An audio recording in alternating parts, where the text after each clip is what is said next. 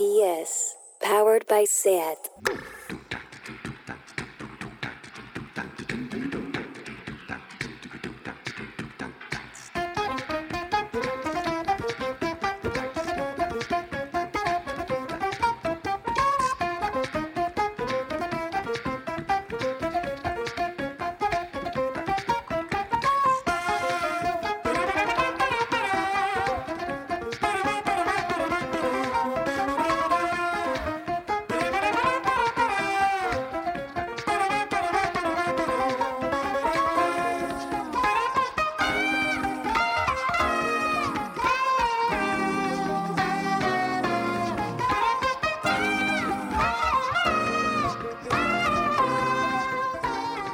Bienvenidas a Tardeo. El Banco de España advierte que la crisis del COVID-19 se ceba especialmente con mujeres y menores de 35 años. Menuda sorpresa, ¿no? Esta no nos la esperábamos.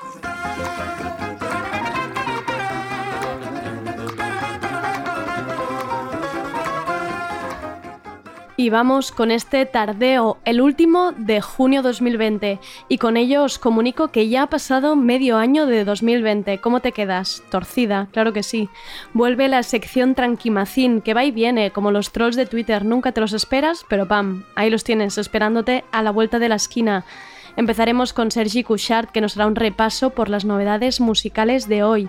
Y luego tenemos videollamada colectiva con Alba Riera, fiel compañera de Tardeo estos días de confinamiento y ahora que esto se está acabando, no podía ser menos.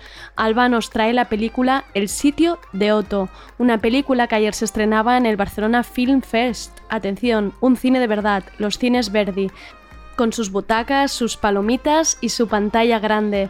El sitio de Otto es una película escrita a ocho manos, entre cuatro mejores amigos, todos ellos actores habituales de series como Pulseras Vermellas, Citas, Marlí o Velvet. Pero ¿qué ocurre cuando unos actores están cansados de representar siempre los mismos papeles? Pues entonces deciden escribir sus propios personajes.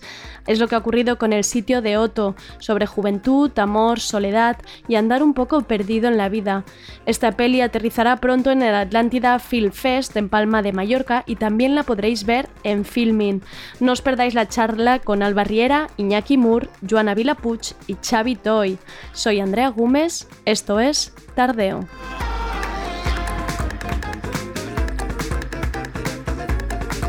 Tardeo. Porque no se puede saber de todo. RPS.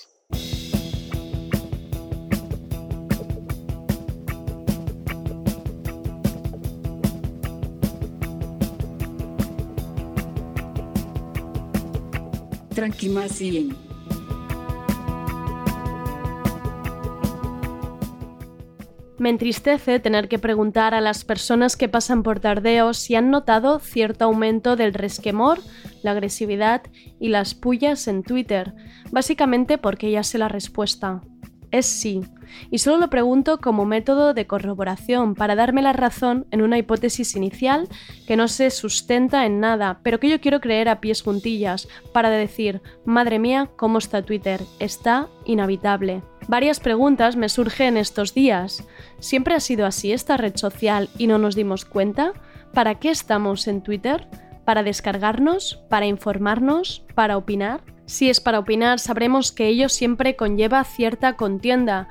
Puede ser más tranquila o más alterada, el volumen de la voz puede subir más o menos, puede escalar rápido y alcanzar los ataques personales en 3, 2, 1. Depende de la persona, carácter y contexto, por supuesto. Yo durante un tiempo me estuve quejando de mi grupo de amigos. Menuda quejica ha sido siempre yo. Quejarse de unos amigos, me dirás, menuda una eres tú. Pero es que siempre que quedábamos para tomar algo, acabábamos peleados, o eso me lo parecía a mí. No eran peleas por temas personales, ni llegábamos a decirnos cosas feas. Era simplemente una escalada de frases entrecruzadas sobre un tema banal. No sé, cualquier noticia podía convertirse en motivo de debate, y en mi cabeza siempre era como en las películas americanas, que la persona lista de la clase siempre se apunta al grupo de debate del instituto, se visten con el mismo jersey, se suben a un autocar y luego van a otra ciudad a debatir con otro grupo de jóvenes estudiantes listos. Pues las cañas con mis amigos de repente eran ese gran debate final donde alguien con un pulsador daba la razón a un bando u a otro. En las películas el debate suele ser racional, argumentado y reposado. En la mesa de bar obviamente no. Me obsesioné con que no podíamos seguir así, que no estaba dispuesta a que cada vez que quería tomar una caña me tuviera que preparar para el combate. La respuesta siempre era, es sano, Andrea, debatir, es sano escuchar otras opiniones. Y mi pregunta es, ¿no será que se nos está olvidando escuchar? Y luego pienso en Twitter, donde al principio entrábamos a leer, y ahora en cambio entramos a que nos lean, a que nos den like y luego nos den la razón. Y si no hay likes o retweets, entonces me enfado y no respiro y digo improperios, porque yo entiendo que la gente se enfade, que la gente entre a internet a descargarse y gritar lo que no puede vociferar entre las cuatro paredes de su salón. Pero ¿me contáis esta tendencia a la pseudo-mención en Twitter? Es como cuando en el patio del colegio un grupito de niñas hablaban de ti y mientras hacían el corro, dos de ellas te miraban y asentían. Ellas creían que disimulaban muy bien, pero tú lo veías y te rompías un poco por dentro, porque a nadie le gusta que hablen a sus espaldas, y menos cuando se disimula tan mal. De ahí que los tweets que critican con indirectas, con pseudo-menciones, sean como un corro de niñas en el patio. Lo lee todo el mundo, lo ve todo el mundo, incluso la persona a la que va dirigida esa crítica. Y como en el patio de escuela, seguramente esa persona se rompe un poquito por dentro. Y al final Twitter y sus hábitos y sus malos comportamientos están haciendo eso, que nos rompamos todos un poquito por dentro. Y no, no es la plataforma. Twitter no ha cambiado en nada. Solo somos nosotros que hemos decidido dejar de escuchar y volver a ser la niña mala del patio que se mete con tu trenza mal hecha.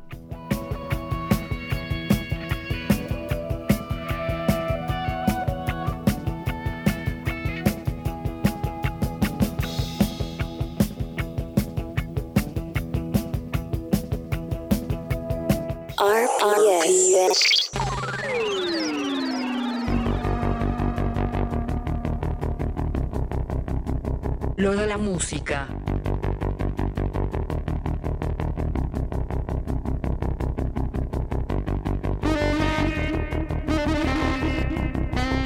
Y vamos ahora con lo de la música y como sé perfectamente lo difícil que es pronunciar algunos nombres y bandas, porque madre mía, gente con el naming, os recuerdo que podéis encontrar la playlist con todas las canciones que suenan en Tardeo si buscáis en Spotify lo siguiente, playlist definitiva de Tardeo. Y ahora sí, os dejo con Sergi Couchard. Hola, hola, hola Andrea y amigas que nos escucháis cada día. Aviso, hoy me he levantado así como el día, como un pelín grisáceo y la música de hoy va a acompañar este mood, lleno de cosas calmaditas, pero antes, ya sé, no lo puse el viernes ni ayer, pero toca. Esto es I Know Alone de Haim. A couple days since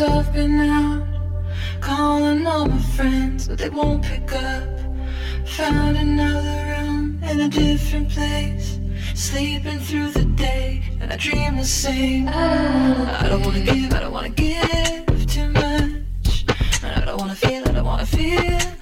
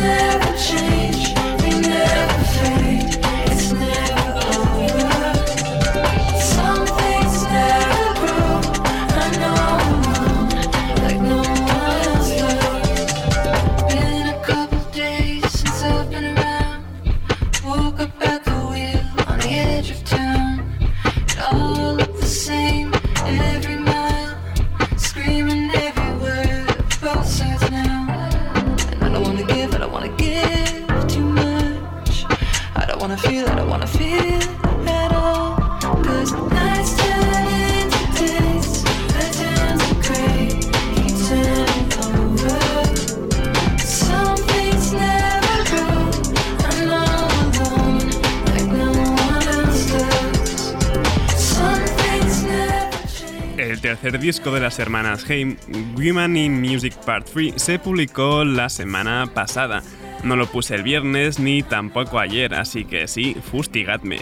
Nunca he sido demasiado fan de Haim, pero de reconocer que ese tema que suena, el tercero del disco, I Know Alone, se me ha pegado pero bien. Y seguimos con Rina Sawayama, que si bien acaba de publicar su primer larga duración, Sawayama, pues ahora nos ha sorprendido con un tema dentro de la serie de Spotify Singles, Dance in the Dark.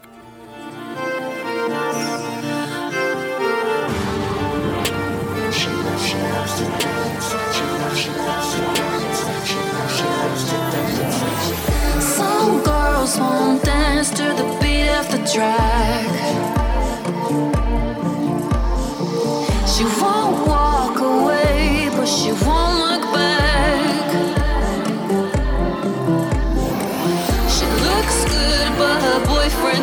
She's a mess.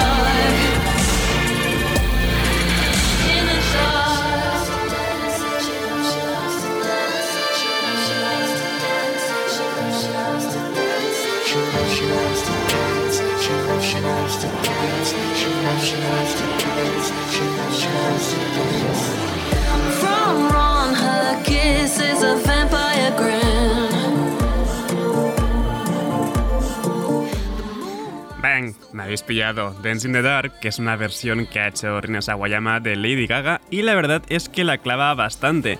Y seguimos con versiones publicadas en Spotify Singles porque el gran Orville Peck ha versionado a Bronsky Beat en esta Small Town Boy.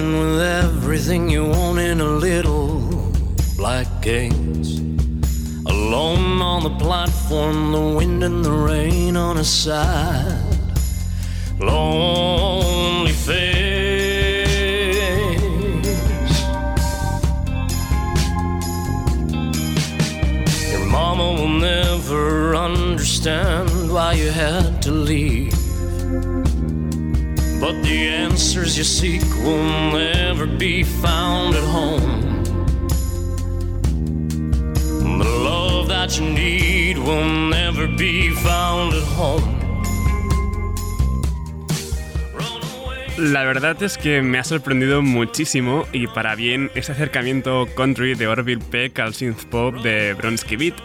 No clava mucho los falsetes de Jimmy Somerville, eso es complicado, pero estoy muy a favor, muy muy a favor de esta versión de Peck. Hace nada que Bill Callahan publicó su último disco, Shepherd in a Sheepskin Vest, pues aunque tardó 6 años en publicarlo, ahora acaba de anunciar un nuevo disco para septiembre, y este es su primer adelanto, Hello, Pigeons. Johnny pigeons ate the wedding rice and exploded somewhere over San Antone.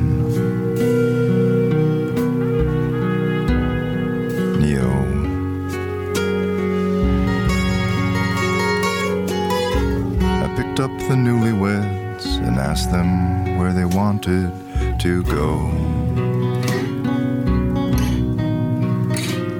Said, We don't care, we don't know anywhere, just go.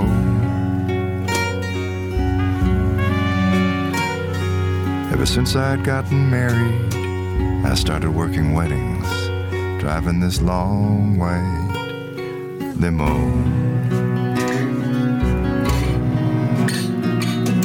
They'd had their ceremony in Bracketville at that phony Alamo. We were 30 miles from Sí, ha empezado diciendo que es Johnny Cash, pero solo Bill Callahan puede hacer eso. De hecho, se despide en la canción con un sinceramente el Cohen.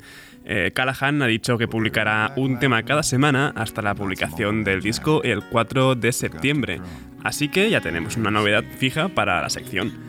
Y seguimos bien de folk porque Devendra Banhart tiene un nuevo tema, esto es Let's See.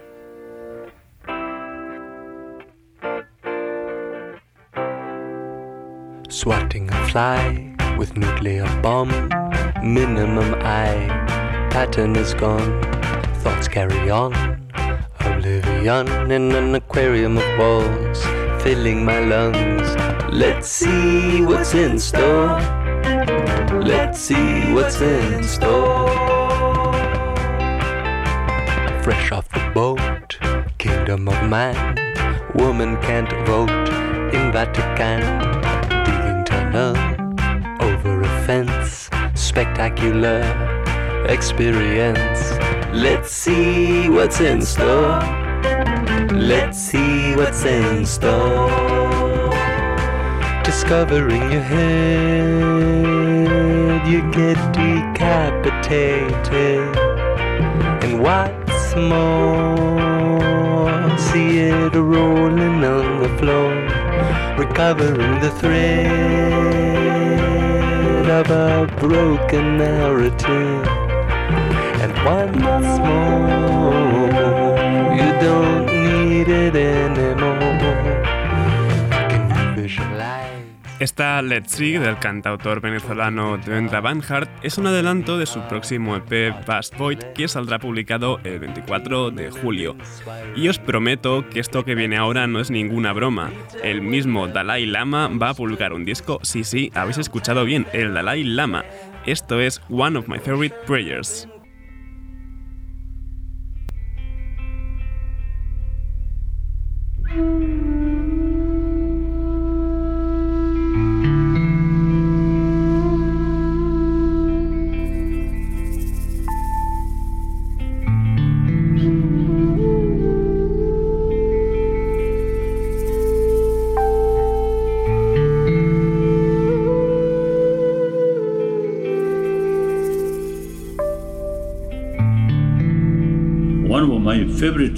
Prayer. Daily, I repeat this. I think sometimes I think hundred times, different occasion or different time, like that. For as long as space endures, and for as long as living beings remain, until then, may I too abide desperate misery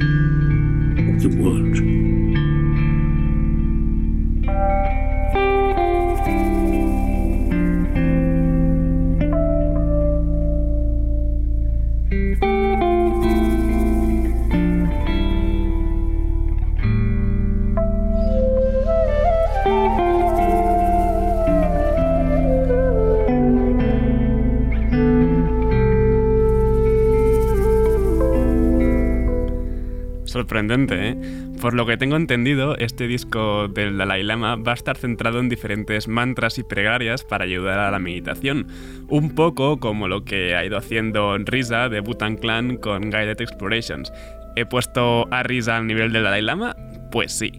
Y al dúo de electrónica ambiental Ayama Huayamai, eh, ya los he puesto una vez por aquí. Tienen nuevo tema y esto es Dive.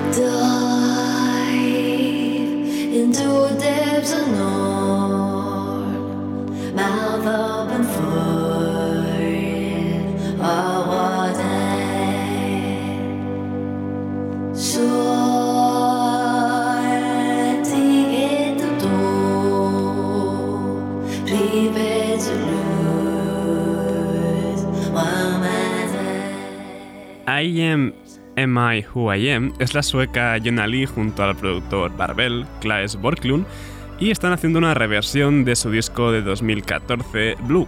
Esto es Dive Chronology Version. Y volvemos a retomar esto de las versiones porque esta me ha gustado muchísimo. Ella se llama Laborde, es la cantante de Lisa Simpson en solitario y se ha marcado una preciosa versión de Nunca Estoy de Z Tangana, pero además en valenciano. Tant dos setmanes fora i ni t'has molestat Tot el que sé de tu és el que veig a les xarxes si escric el teu nom. Vas a tornar a perdre l'avió i de nou sóc una imbècil esperant el seu home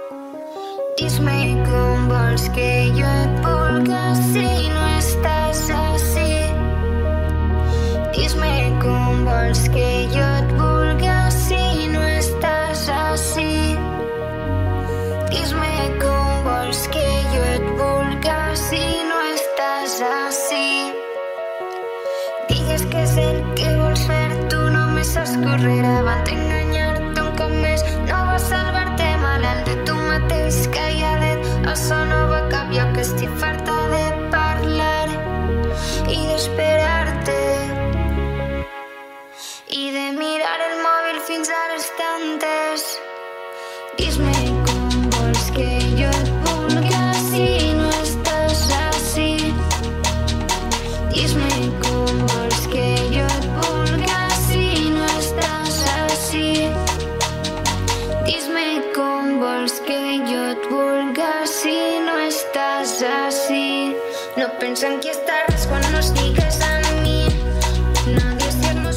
Bonita esta versión. Por cierto, Lisa Simpson busca un bajista a poder ser por la zona de Valencia, así que ya sabéis. Y para mí, Yada Sea se marcó uno de los EPs del año pasado con Half-Life y ahora vuelve a unirse a King Krul a la producción para esta Deep End.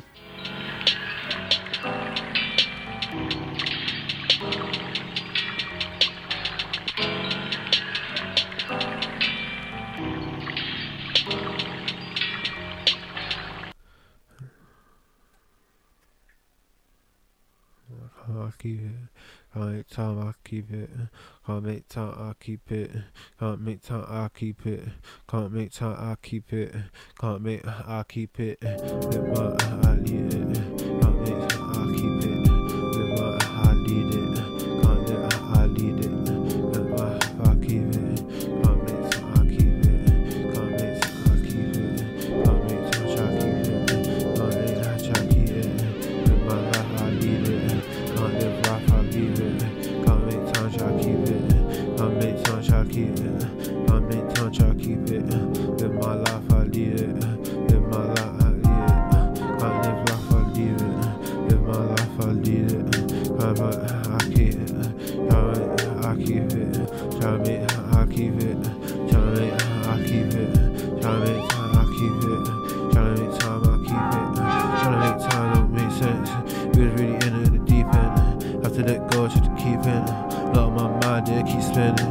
Down drowning, keep swimming.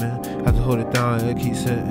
Have to hold it down I keep grinning. I ain't trying to go I keep hitting. I ain't trying to go I keep hitting. Outside round, it keep hitting. Shit go round, keep repeating. And it don't miss it, seek seeking. I cannot miss, she be seeking. I can't miss it, keep hitting. I know what's pissed, but I keep hitting. Shit, I can't say, so I keep hitting. I won't say, I leave it.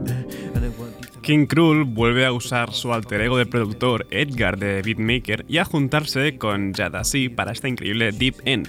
La verdad es que tengo muchísimas ganas de escuchar un disco entero ya de, de Jadasi porque todo lo que hace pinta maravillosamente. Y a ver, no todo va a ser intensidad y bajona, aunque el día esté grisáceo. Tenemos un remix que ha hecho Horsemith Disco de Sunset Bird of Prey de, Fat Slim, de Fatboy Slim, Así que para despedir lo de la música de hoy, cierro con un poquito de bailoteo. No dejéis de bailar. Hasta mañana.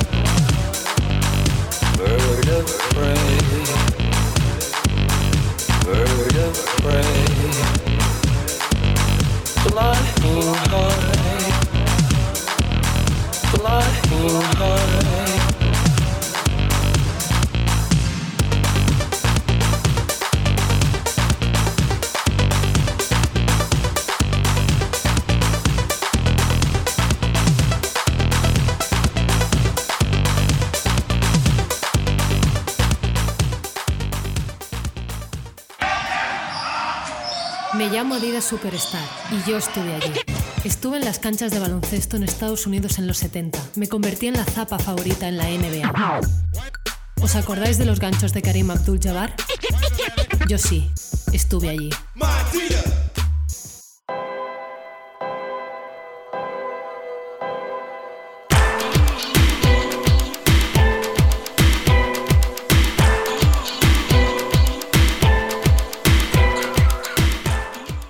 Torna l'Alba Riera a Tardeo i amb ella els descobriments culturals. Aquesta vegada es tracta de la pel·lícula El sitio de Otto i em fa especial il·lusió perquè per fi tornen a Tardeo les pel·lícules estrenades en pantalla gran. I és que precisament El sitio de Otto s'estrenava ahir al Barcelona Film Fest, al Cinemes Verdi, amb butaques de veritat i amb olor de crispetes. Us en recordeu d'això? Doncs és la primera pel·lícula dirigida per l'Oriol Puig, actor de sèries com Velvet o Vent del Pla, i va començar a escriure el guió junt amb tres amics, també actors, intentant plasmar en un guió aquests papers que no han trobat fins ara. Què passa quan els càstings et busquen per papers molt més extrovertits, per personatges molt brillants? Doncs ara han volgut mostrar un altre tipus de joventut. Aquests amics són Artur Busquets, que haureu vist en sèries com Si fos ahir o Cites, la Joana Vilapuig, protagonista de Pulseres Vermelles, i l'Iñaki Moore, que apareix a sèries com Drama o Merlí. Són ells el que han escrit el guió al costat de l'Oriol per després ser els protagonistes de la pel·lícula. Podríem dir que és una pel·li d'amics, però és que a més es presenta com una òpera prima col·lectiva i és que tot l'equip tècnic està format per gent jove. Anem ja amb la videotrucada.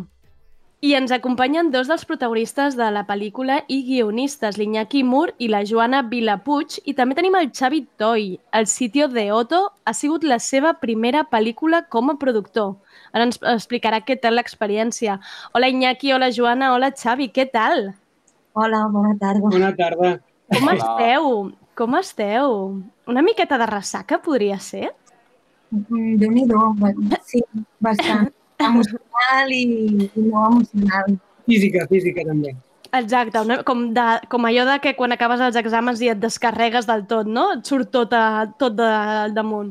Sí, ahir va ser un part per nosaltres. Portem molt temps intentant estrenar la pel·lícula i va ser molt emocionant poder-la visionar en un cine a una estat tan gran com els Verdi, amb tot l'equip, amb amics, amb família. Va ser molt especial i molt emotiu.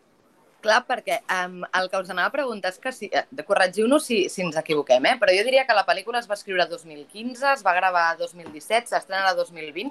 Eh, com ho heu fet per, per tenir tanta paciència, no? Vull dir, en aquesta societat tan frenètica que vivim, que costa tant saborejar les coses lentes i el plaer a llarg plaç, com us heu fet?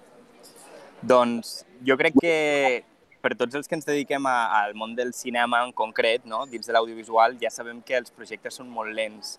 Quan t'embarques en un projecte d'aquesta manera tan, tan, diguéssim, outsider de la indústria, doncs ja t'has de carregar de paciència d'entrada, però, però la veritat és que ha sigut molt dur. És un camí molt llarg, ple de frustracions, ple de bufetades, i, i hi ha hagut moments en què us mentiria si no us digués que hem cregut que no, que no l'arribaríem a estrenar.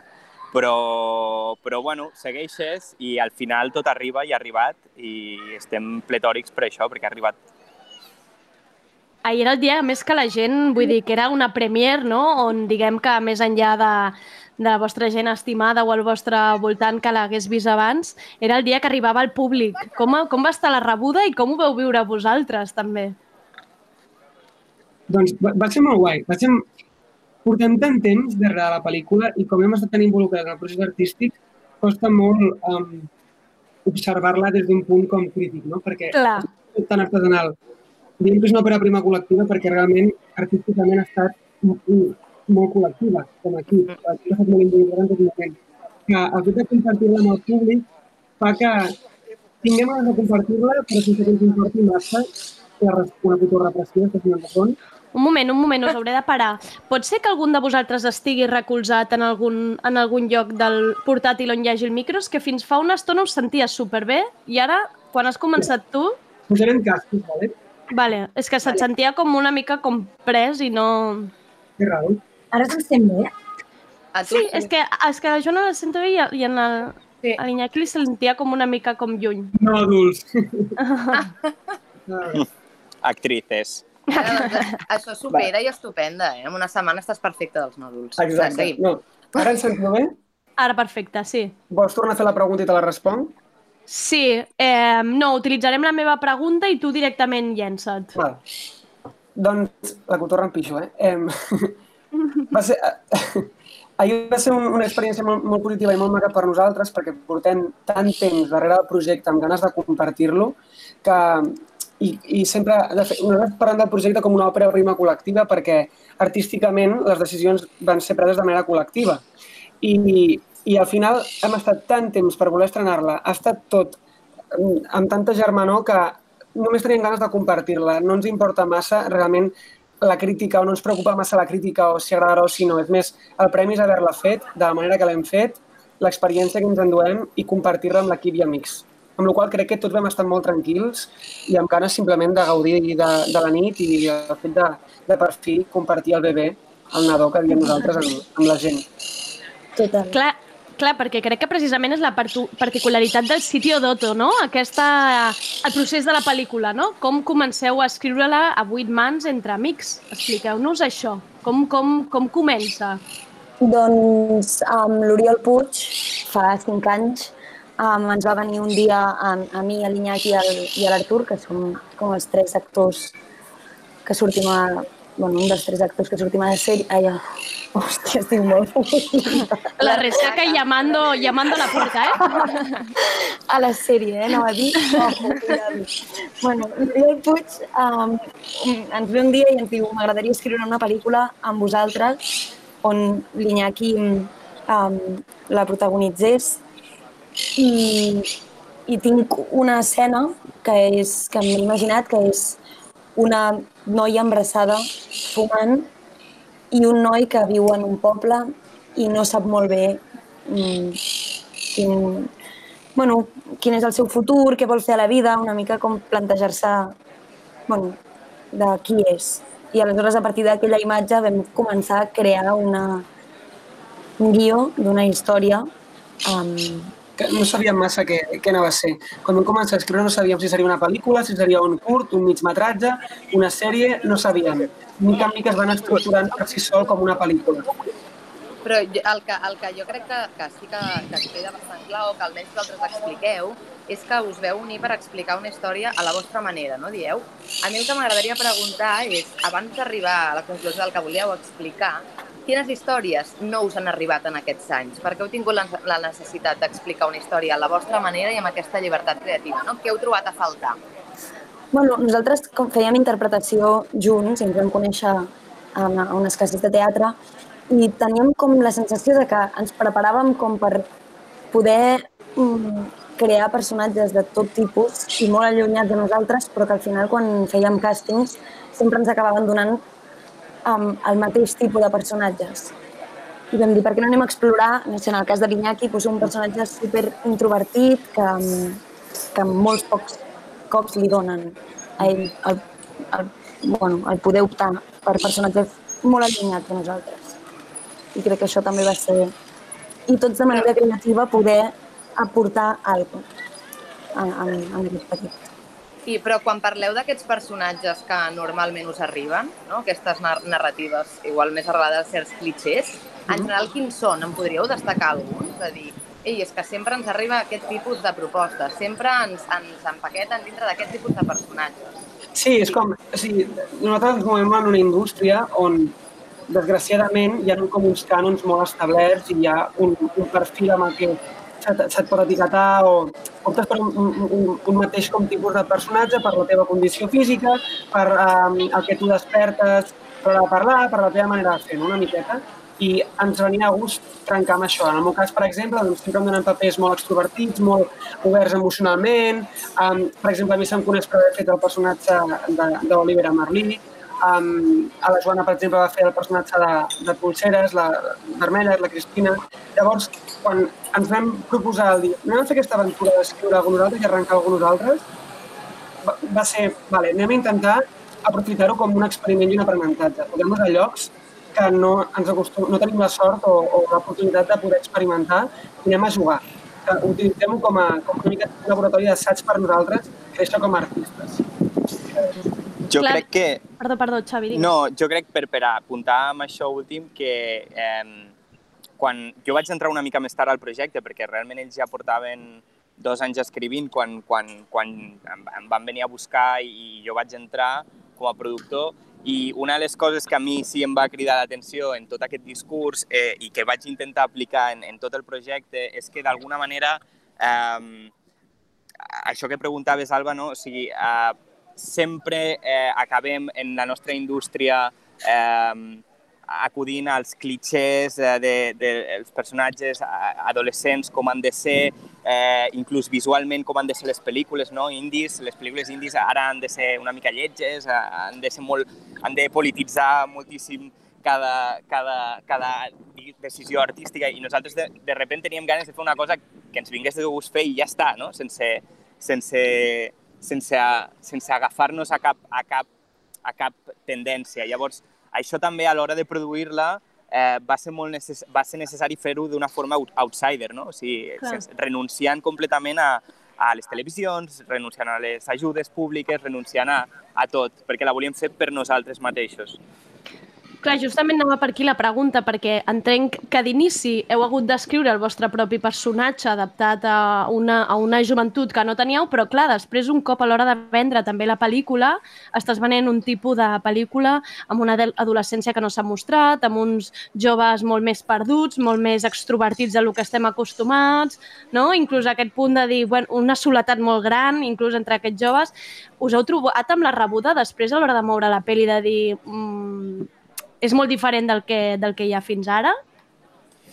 Eh, a nosaltres, mira, aquesta rebuda ens, ens l'hem trobat d'una forma mm, curiosa. Eh, nosaltres, a nosaltres ens ha costat molt eh, tenir una bona rebuda dels festivals eh, de la pel·lícula perquè la pel·lícula certament és una pel·lícula indie i és una pel·lícula molt petita i és una pel·lícula que no té una aspiració comercial immensa, però eh, no compleix amb molts dels atributs del que avui en dia es coneix com una pel·lícula indie de Barcelona, no? Ja. Llavors, per exemple, una pel·lícula indie de Barcelona, l'Iñaki Moore no l'estaria protagonitzant, perquè l'Iñaki Moore surt a Merlí. I, això, I aquest és un dels clichés ah, contra els que hem hagut de lluitar, no? I, i hòstia, l'Iñaki Moore està espectacular dins la pel·lícula i, i, i és una pel·lícula indie. I no passa res, i és fantàstic, i que bé que ho hem pogut fer, no? Llavors, sí que ens ha, ens ha costat lluitar a vegades més amb, amb el món indi que, que amb cap altre, eh? que és el món del que també formem part, eh? vull dir, res en contra. Però és que som, som molt esclaus de, de les nostres pròpies uh, tendències, uh, diguéssim, dels nostres propis prejudicis. Clar, perquè, de fet, sí que és veritat que apuntàveu que, que bueno, jo vaig presentar la, la pel·li al Film Fest a Barcelona, també la presentaré a l'Atlàntida Film Fest. Em comentaves tu lo complicat que és formar part d'aquesta ràdio. Us volia preguntar precisament això, què significa per vosaltres um, poder presentar la pel·lícula en aquests festivals i què es necessita per entrar dintre d'aquesta roda per d'un bon producte, perquè entenc que, que hi, ha, hi ha altres, altres casuístiques. Jo crec que, uh, que al final, com tot, uh, hi ha moltíssims factors implicats. Uh, evidentment, la pel·lícula ha d'estar bé, si no, doncs no hi ha manera jo crec que la pel·lícula està bé i, i, i després doncs, doncs és una qüestió de, de casuística, no? de, de, doncs de quines, amb quines altres pel·lícules competeixes aquell any, quines altres pel·lícules hi han, la temàtica de la pel·lícula eh, i sobretot els festivals al final és un tema molt d'espai, no? és a dir, eh, tu ocupes un espai en un festival, representes alguna cosa en concret, no? llavors eh, doncs pots tenir més sort o menys i a partir d'aquí doncs també eh, la pura sort, no?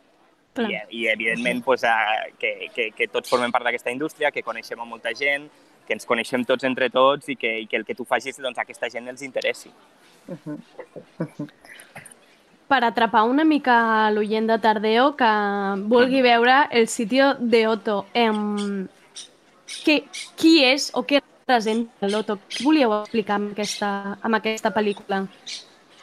Bueno, jo, jo penso que um, tant per la Joana com per l'Artur com per mi, a nivell actoral, crec que és la vegada que hem tingut una implicació més bèstia amb un personatge a l'hora d'interpretar-lo, per simple fet d'haver-lo escrit, i també perquè vam decidir, vam prendre la decisió prèviament de parlar d'un moment vital, d'un estat a la, a la vida, d'un un conflicte generacional que estàvem vivint en aquell moment que escrivíem nosaltres a la nostra pròpia pell. Aquesta cosa de fer-te la pregunta de qui ets, eh, cap on vols anar, té sentit el, el bagatge que tu tens a les teves esquenes amb la projecció que tu tens de tu mateix, la projecció que tens de tu mateix és realment honesta i, i té sentit i, i et sents lliure i també parla també d'un espai en el que poder donar-te eh, doncs, lloc a tu mateix per deixar anar la teva vulnerabilitat i el teu món sensible.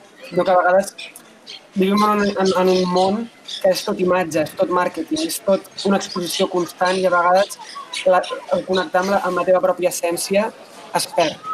No? I de sobte, aquest projecte, tant a nivell emocional per nosaltres, per la implicació que hem tingut, tant com per la temàtica de la que parla, ens connectava molt amb això. I era una empremta artística que ens venia de gust deixar, generar i que formi part també del nostre propi bagatge com a artistes. Clar. Entenc que, que en el moment en, en el que veu començar el projecte també vosaltres mateixos us sentíeu molt en aquest punt, no? Aquest moment de buscar el teu lloc i de, de saber on està el teu lloc al món. Han passat uns quants anys. Creieu mm. que l'heu trobat? És, és un, o és una etapa que és transitòria o, és una etapa, o seguiu encara una mica lluitant amb aquest punt? Um, wow. Doncs, bueno, no, no sé si hi ha un moment en el que es troba absolut. De fet, poder m'agradaria pensar que no, que tot tot transita i tot evoluciona. Sí que és veritat que jo ara miro la pel·lícula i la veig amb distància i de, bueno, han passat tres anys des de que la vam rodar, cinc des de, la que, des de que vam començar a escriure, sí que ens hem fet grans i poder aquells conflictes no els tenim ara, però en tenim altres. Al final, això és això. Però Clar, jo, jo sí crec que la, jo sí crec que la pel·lícula en aquell moment va recollir un sentiment que tots teníem de estàvem tots en, en lo laboral, en lo personal, estàvem tots com despegant, no?, individualment, mm. i, i ens trobem més perduts que mai, jo crec. Mm. I teníem com ganes de, dins de tota la voràgine de, de, de, del que estàvem vivint, teníem ganes com de fer una cosa molt petita i molt íntima, eh, molt segura, un espai molt confortable en el que poder eh, fer una cosa que estigués bé o malament, estigués feta per nosaltres i només per nosaltres. I jo crec que això sí que ha canviat, no? És a dir, ara sí crec que ahir, ahir quan ens veiem entre nosaltres, jo sentia un, una maduresa entre nosaltres com de, bueno, ho hem fet, hem crescut, estem a un altre lloc i, i, i ja sentim altres coses, però aquell bloqueig que sent l'Otto durant tota la pel·lícula, no? que és una persona absolutament bloquejada, eh, ens, jo crec que sí que ens hem allunyat d'aquell bloqueig una mica. Mm. Que, de fet, m'agradaria destacar precisament del personatge de l'Otto i d'aquest bloqueig. Uh, a mi m'han curiosit molt perquè uh, et mostra com una dualitat, no? És un personatge molt dòcil i bondadós, però a la vegada té una part super desalmada, no? És, hi ha una part inhumana, no, no farem spoilers. Um, però això crec que passa molt, no? Que tots tenim una mica el bé i el mal, la llum, la sombra. Um, com ho veieu vosaltres? Teníeu ganes de destacar com aquesta part? Perquè a més també hi ha molts cops que va relacionat també amb la joventut, no? Perquè quan som molt joves encara estem creant la nostra identitat i hi ha moments que per pressions socials o per altres, per altres casuístiques traiem aquesta part més dolenta i a la vegada més vulnerable. Mm. Sí, jo penso que en el cas de l'Otto també a, a l'hora de... a l'estil d'escriptura que vam voler explorar va ser el, un tipus d'escriptura i de guió que fos molt suggerent, que, que donés molta llibertat a l'espectador també per fer les, treure les seves pròpies conclusions. No? Però sí que és cert que en el cas de l'Otto és un personatge amb un bloqueig emocional molt bèstia, que com bé deies tu, mai se li ha donat l'espai, ell tampoc s'ha donat mai l'espai per forjar la seva pròpia identitat. Sempre ha seguit com una marea, una massa, un entorn rural i conservador, i de sobte per, per casualitat acaba relacionant-se doncs, amb un parell de personatges, amb el personatge de la Joana, la Nola i el personatge de l'Oriol Vila, que li obren un món emocional i artístic d'una manera diferent a, a, a l'hora d'escoltar-se, de fer-se preguntes, de, de, de reflexionar sobre, sobre, sobre ell mateix. No? I, I crec que nosaltres com a éssers humans i sobretot nosaltres com a artistes estem molt connectats amb, amb les nostres pròpies contradiccions i crec que sí que és una cosa que vam voler plasmar en els personatges, no? que res és blanc i res és negre, tots són matisos i, i sempre hi ha un conflicte intern. Això que dieu de plasmar en els personatges i aquest, i aquest eh, procés d'escriptura a vuit mans va ser real? Vull dir, va ser una intervenció és que no, no em vull imaginar el drive o el document com l'estàveu treballant, eh? O sigui, ara mateix jo estic intentant visualitzar-ho tot. Clar, no. expliqueu-nos tècniques també de, de com organitzar-nos i com A veure com es fa. I, i, Curs de guió. I dividir egos també, i també gestionar els egos de vuit persones. Vam, vam passar per, per molts moments i moltes fases, vull dir, també en dos anys van haver-hi diferents moments. El que jo més recordo era quedàvem, l'Oriol ens portava com feina que ell havia fet i aleshores estàvem poder tota una tarda doncs, parlant, escrivint. Um, I crec que una de les coses que més parlàvem era de sé que fort, realment hem sigut quatre persones, però crec que hem, sabit, hem sigut capaços de treure el nostre ego al màxim per poder dir jo faig una proposta i potser és una merda. I, i si ho és, doncs benvinguda sigui.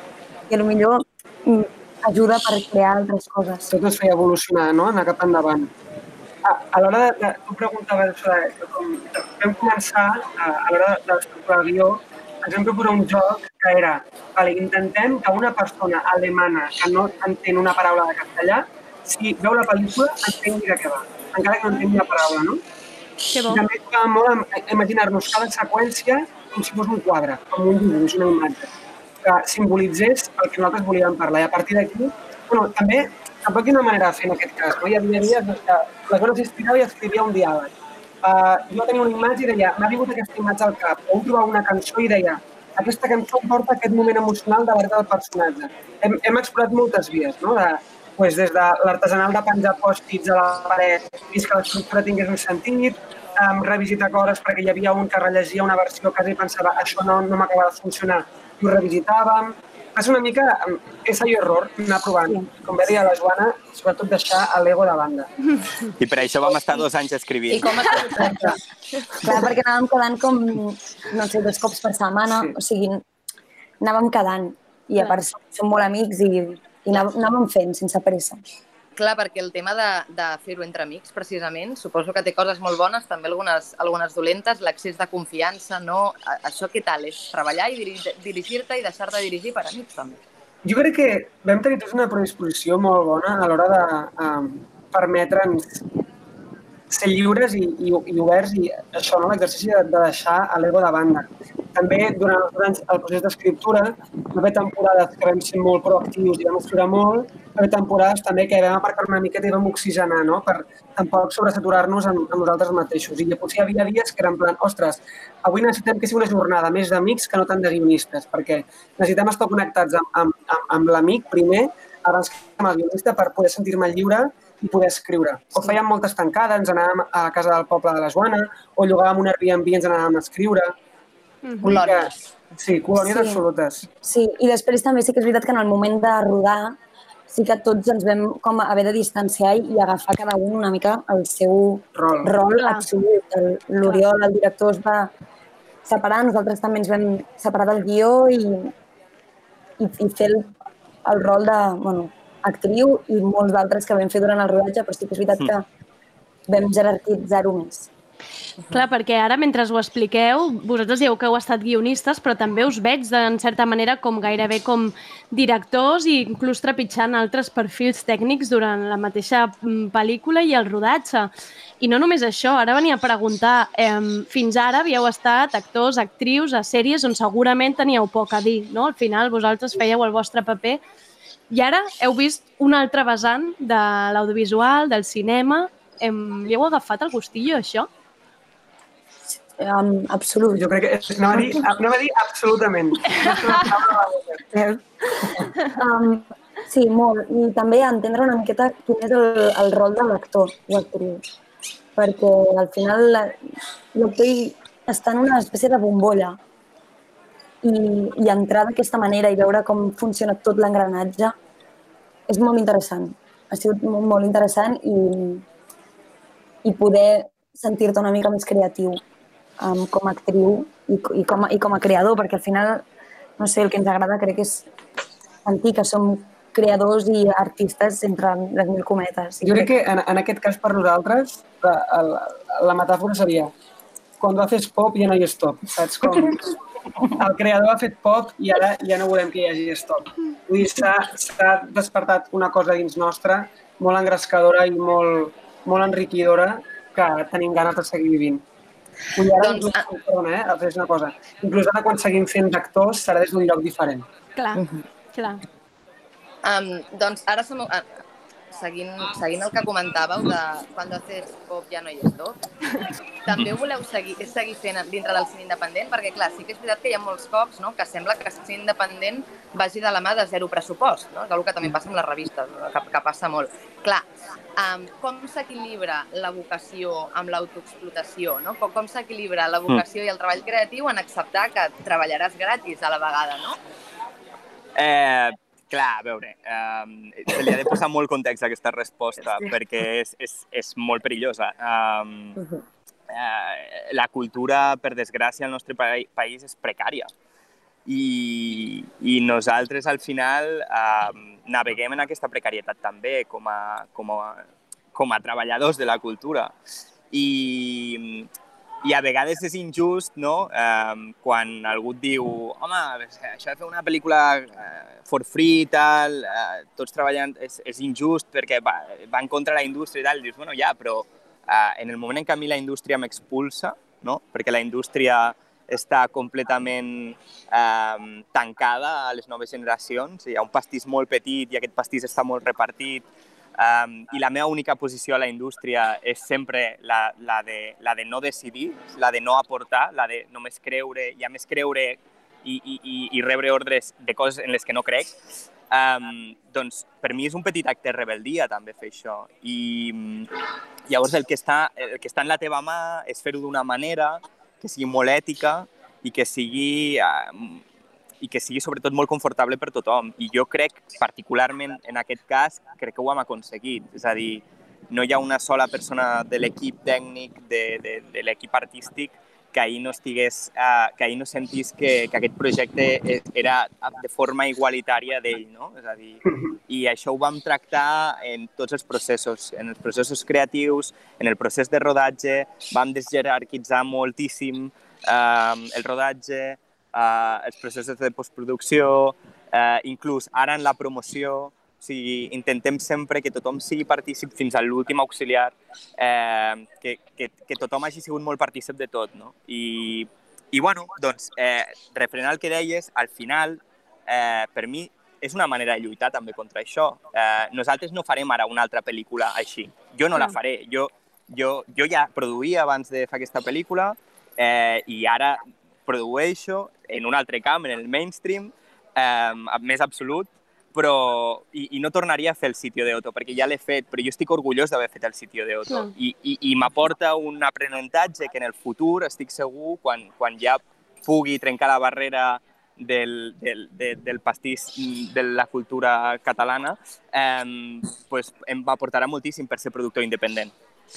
És a dir, parla... Perdó. Digues, digues, Alba, digues. Forçar-les eh, una mica doncs, a trobar aquest equilibri, no? de poder dedicar-te doncs, al que et doni de menjar, però a la vegada generar-te tu mateix aquests espais, com tu dius, de, de Mm. quan t'expulsen, um, i fer-ho com un acte de rebel·lia. M'ha agradat com aquesta altra manera no? de, de donar-li la volta i, i veure-ho i veure des d'aquí. Andrea. No, que anava a fer la reflexió que precisament l'altre dia teníem a Tardeo eh, amb els directors de la pel·lícula Les Perseides, que precisament plantejaven una història molt similar a la vostra, no? un procés d'escriptura durant molt temps, on es van tancar a, a les cases d'uns i altres al poble, però al final eren un grups d'amics i no els importava perdre aquest temps vital de la seva vida produint aquesta pel·lícula, no? I justament amb, amb, amb ells reflexionàvem, no?, de la indústria té aquest punt de, oh, entra una mica d'aire fresc amb, amb aquest tipus de pel·lícula, però entra, entra aquest aire fresc a costa vostra, a costa de la vostra feina, del vostre temps, però segurament si haguéssiu anat a vendre aquesta pel·lícula amb un paper, de, amb, una, amb una productora o a- algú i dir-li eh, em, em compreu la idea, us haguessin dit no. Fins que no està feta i fins que no ha entrat i han dit ah, mira, sí, funciona, que bé, saps? Vull dir, Clar. té aquest punt... és pervers, és molt Clar, pervers, perquè... clar. Però saps què passa? Que jo crec que hi ha una cosa aquí que, que és molt d'arrel, que és el següent. Si, si l'Oriol hagués, i l'Oriol, l'Iñaki, la Joana i l'Artur haguessin portat aquesta pel·lícula a una productora eh, catalana o espanyola amb un productor de més de 40 anys, segurament Mm. no hagués entès el projecte. I no Clar. passa res, perquè és normal, perquè els seus interessos i, i, i, i- el que ell pot aportar, eh, doncs, doncs igual va per una altra banda. I, i el problema és el problema d'arrel és que no hi hagi espai per més productors, és que no hi hagi espai per més, per més veus. Aquest és el problema d'arrel. I el problema d'arrel és que, és que sempre hem de passar pel tubo, no? Clar. Llavors, um, clar que no ens importa dedicar el nostre temps a fer una cosa que ens importa. Clar. Com, com no pot ser d'una altra manera. És que si no, per què, per, què, per què fem això? No? Per què ens dediquem a això? Um, no hi ha una altra resposta possible que aquesta. Um, tu mateix que ara comentaves que, que et dediques al mainstream més absolut, has dit, em, Mm. també hi van ser i han sigut l'Iñaki, la Joana, Polseres Vermelles, Merlí, que al principi no era mainstream català, però ja va travessar totes les capes del mainstream fins a arribar a Netflix. Abans ja va passar totes les pantalles. Um, quina realitat us trobeu, els productors, també les actrius, etc, quan es peta aquesta bombolla on acaben els projectes d'èxit, no? Segueix sent tot glòria i portades o també hi ha inestabilitat, incertidumbre? Um, com, ho, com ho explicaríeu? Um, vale. Jo penso que d'entrada vivim en una indústria molt modesta amb aires de grandesa i de sobte um, arriba un, esde un esdeveniment i ens posem tots un traje de X marca i fem un fotocall a una indústria on la majoria de gent que inclús treballa no arriba a final de mes, perquè és una indústria extremadament precària. Amb la qual també crec que nosaltres tenim molt a veure en com projectem nosaltres aquesta indústria. Per mi la cultura és un art humil. No? Ha, de, ha, de, ha de ser proper, ha d'explicar una realitat, ha ha de- d'enriquir una societat. No? I a vegades quan nosaltres ens aburgesem com a indústria, crec que ens fem un flaco favor a nosaltres mateixos, perquè no és realment... Ni, és una indústria que no mou diners, que una, una indústria que l'Estat no paga i altres països sí, amb la qual costa, costa molt ser, ser coherent perquè a tothom li ve de gust que riguin els gaudir i quan veus una teva pel·li petiteta, posar-te un traje i anar amb el teu equip i gaudir de la nit, no? Però en el fons doncs, la majoria són pel·lícules on la gent ha estat en condicions molt precàries o sense cobrar. O gastant-se diners. O gastant diners, invertint diners de la seva butxaca. Amb la qual um, tenim la tendència aquesta de vendre la, la tele i el cine com una cosa molt romàntica i exitosa i és mentida. Som gent normal, crec que la Joana i jo ho hem experimentat en edats molt tempranes, no? El, un boom mediàtic molt bèstia, però la nostra vida diària no havia canviat en absolut. Seguíem compartint pis amb companys de pis, seguíem agafant el metro um, i pixem i caguem i dormim com tothom. Saps? Vull dir, som gent absolutament normal, però pel simple fet de tenir una feina pública se'ns considera mediàtic. I és un estigma que crec que nosaltres com a indústria tenim la responsabilitat d'anar canviant i educant a l'espectador. Sí, o de posar en context, no? també d'anar explicant doncs, d'on neix cada, cada projecte i de, i de posar-lo en el context, que precisament amb l'Alba parlàvem fa molt poc amb la Belén Funes, i vull dir, una persona que hagi tocat més de dalt i, i i pugui dir que està vivint més a la precarietat que ella, doncs vull dir, més clar no es pot, no es pot dir. La Belén és un gran exemple per tothom. Sí. sí. Em sembla molt interessant també això que apuntava l'Iñaki d'educar des de la pròpia indústria, no? que a vegades externalitzem també molt la culpa, no? Ah, és que són els fans, és que és la gent, és que són les xarxes socials. Hi ha una feina no? també des de la pròpia indústria de tractar la cultura amb més humilitat. Sí, sí, o sigui, la, la manera en, que es, es, en, la que es, en la que es practica la promoció de la cultura en aquest país és des d'aquí sempre, no? Des de, des de, la, des de fer mediàtic i aprofitar els personatges no? i, i fer-los mediàtics com, com, com referents adolescents, eh, referents femenins, referents masculins, o sigui, més, és tot molt arcaic. Quan, quan tu et poses en una reunió de briefing de màrqueting d'una pel·lícula o d'una sèrie, jo, eh, jo a vegades em, em, em sento allà i penso, hòstia, què, què cojones, no? Vull dir, això, vull dir... Eh, ha llamado 1958 y me ha dicho que le vuelvas tu puto discurso. Eh, eh, no, o sea, no entiendo nada. Però, però no obstant, segueix funcionant, no? És fortíssim, és fortíssim. que és, és curiós que, sí, que segueixi funcionant perquè o sigui, l'esforç hi és. Eh? Nosaltres jo crec que veiem totes les plataformes cada cop més sèries i pel·lícules que intenten doncs, això apel·lar a les noves generacions. M'heu m'heu perdut o m'has- m'esteu- No, m'esteu estem, estem, estem. Vale, Estem. jo de cop us he perdut. Eh, a les noves generacions no veiem élite, bé, que que parlen de tota aquesta diversitat, llibertat sexual, però tot i així no ens hi sentim identificats al final. És, és curiós perquè l'esforç hi és. Sí, sí, però és, és, és molt difícil trobar, Clar. sobretot jo parlo com a dona, de, ara mateix crec que a Espanya jo no, no, no veig gaire, gaire sèries que m'hi trobi identificada i m'hi sento identificada i trobi personatges femenins pels quals pensi, hòstia, doncs empatitzo. No.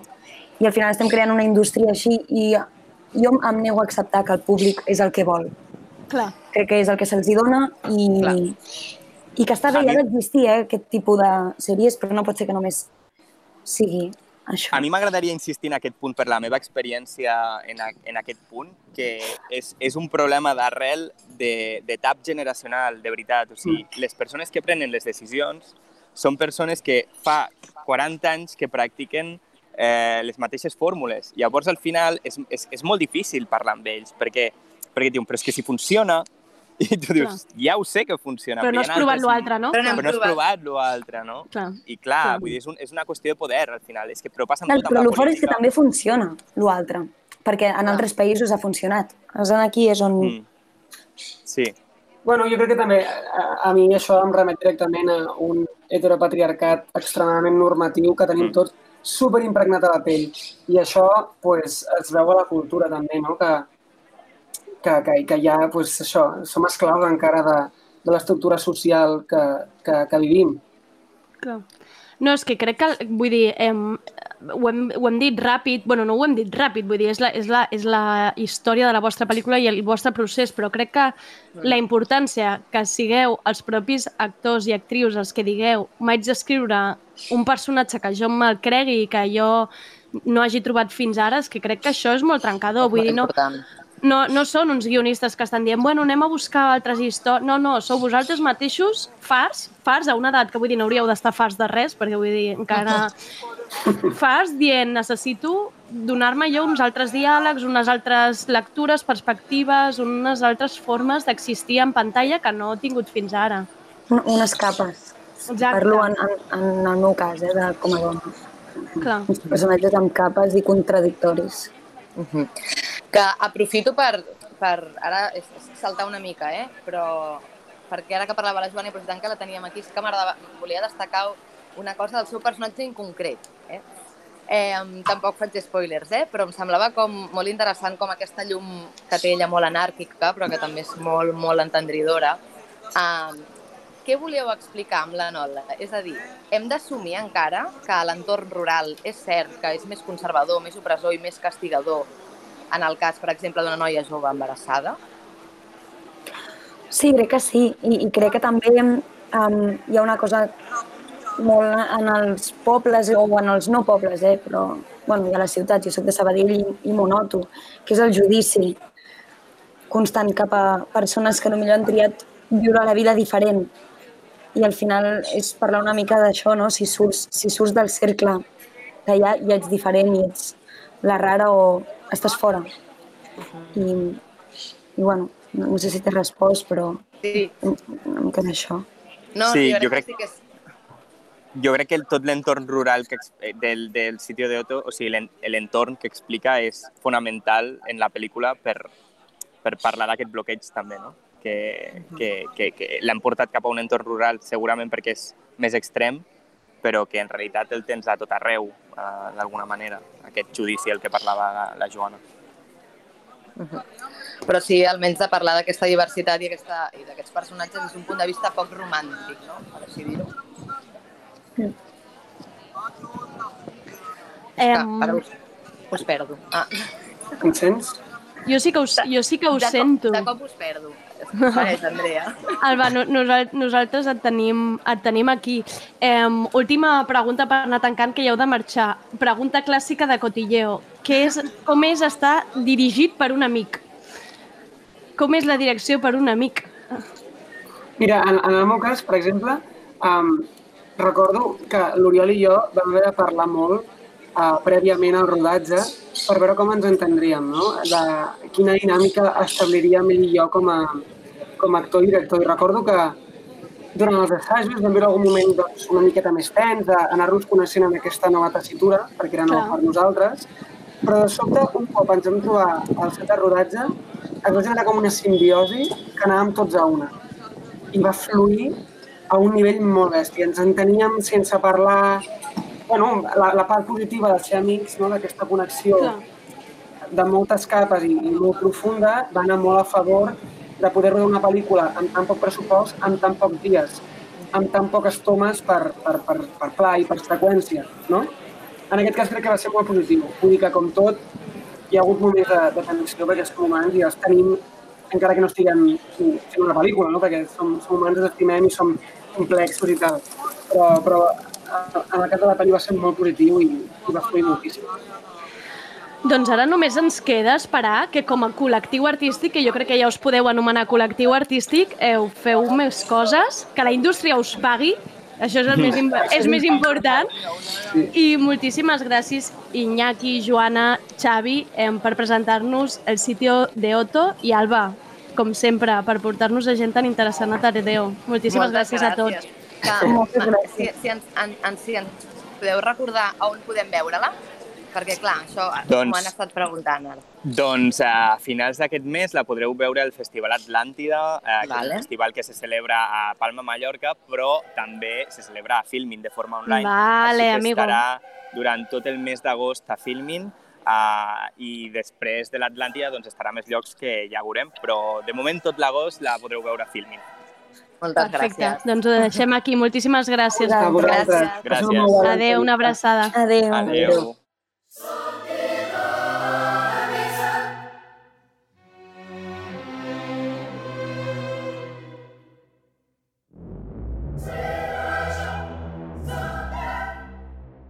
Y hasta aquí el tardeo de hoy. Volved al cine. Los cines nos necesitan de vuelta. Mañana volvemos con más. Soy Andrea Gómez. Gracias por escucharnos.